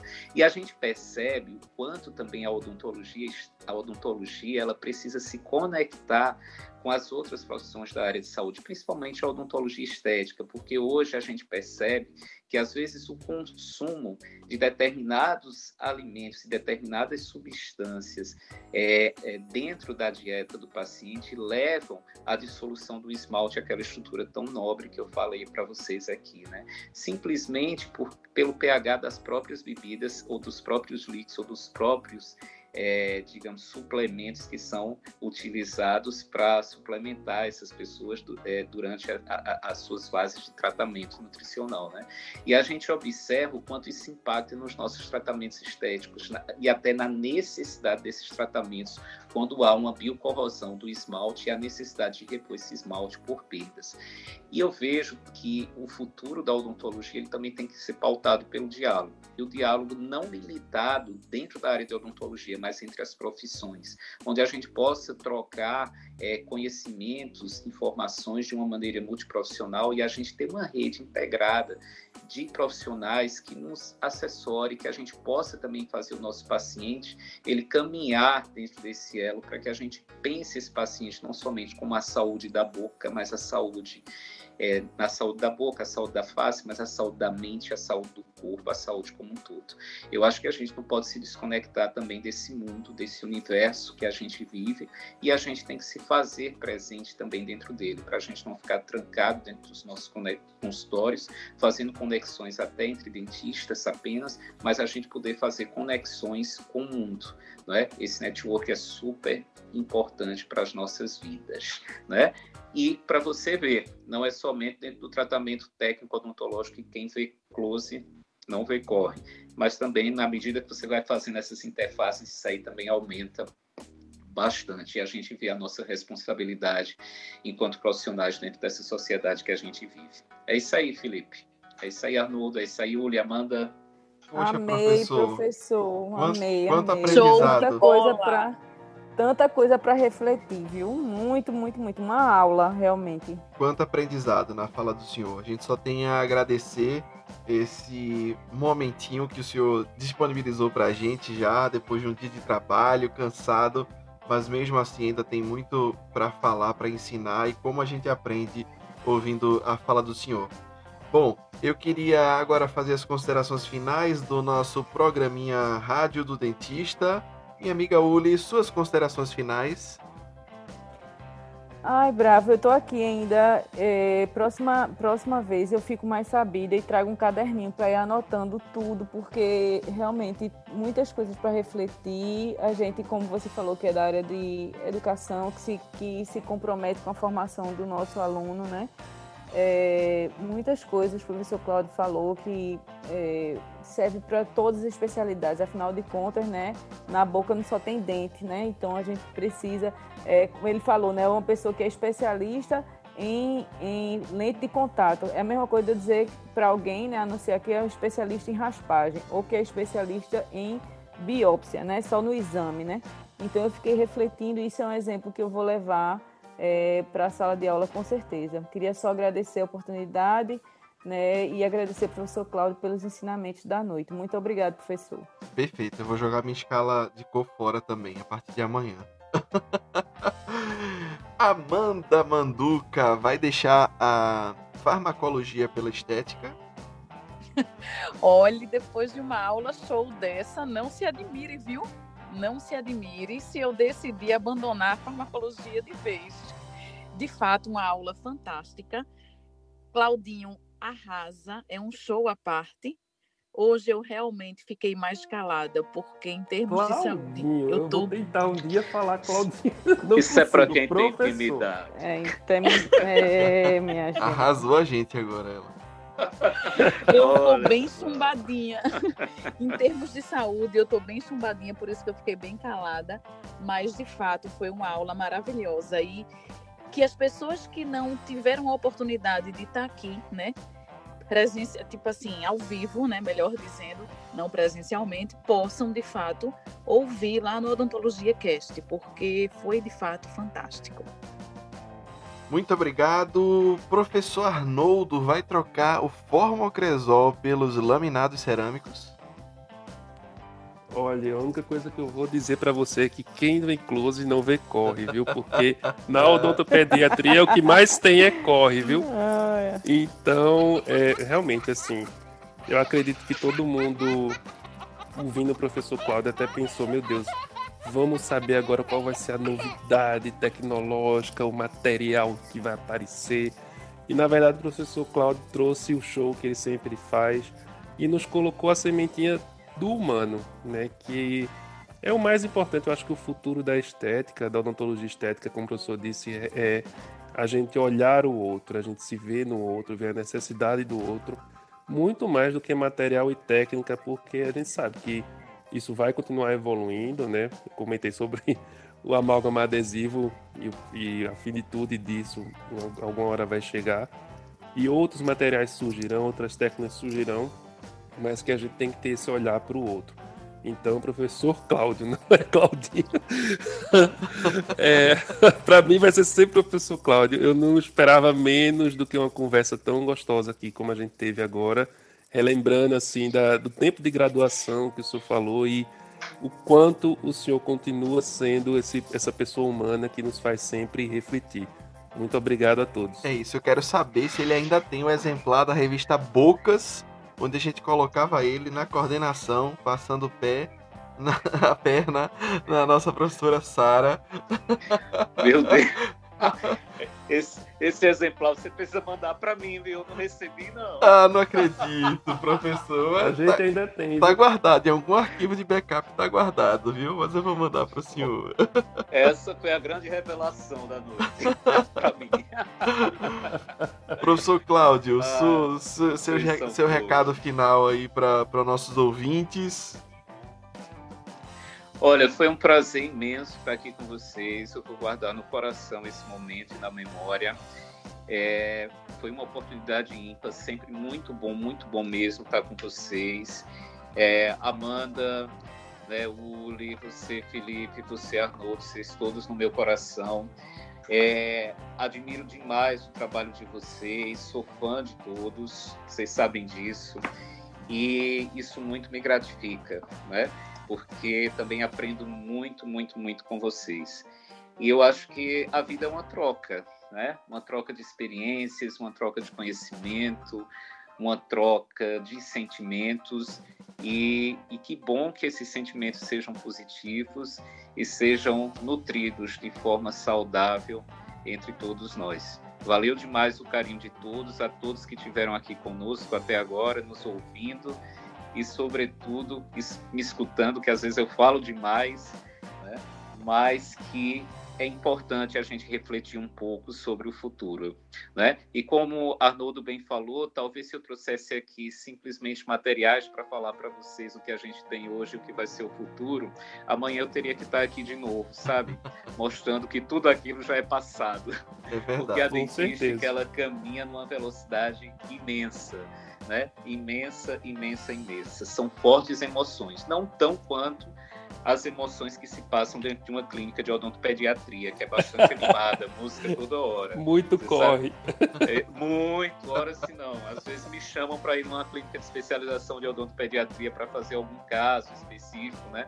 De algum paciente. Eu saio de lá com todo o repertório musical atualizado, de tanto, de tanta criança chorando ao mesmo tempo, né? De felicidade, né? O último Sim. caso que me chamaram para fazer uma clínica de odontopediatria, no final eu disse assim, olha, vamos fazer o seguinte, vamos atender lá na clínica de dentista, porque lá a gente tem todo o material e não precisa eu estar tá trazendo. Foi só a desculpa. Foi só a desculpa. Mas, gente, olha, prazerzão, de coração, valeu demais, demais, demais, demais esse momento tão informal né? Tão tranquilo para a gente conversar de, de coisas tão legais que a odontologia tem para oferecer para a gente. Um beijão no coração de todos. Valeu. Que legal, professor. Estamos muito felizes aí em ter uh, a sua presença no nosso programinha de rádio. É, lembrando a todos vocês que o Odontologia Cast vai uh, disponibilizar esse episódio na íntegra a partir de amanhã. Então, quem ainda não chegou por lá, odontologiacast.com.br também disponível nas plataformas de podcast e no Spotify.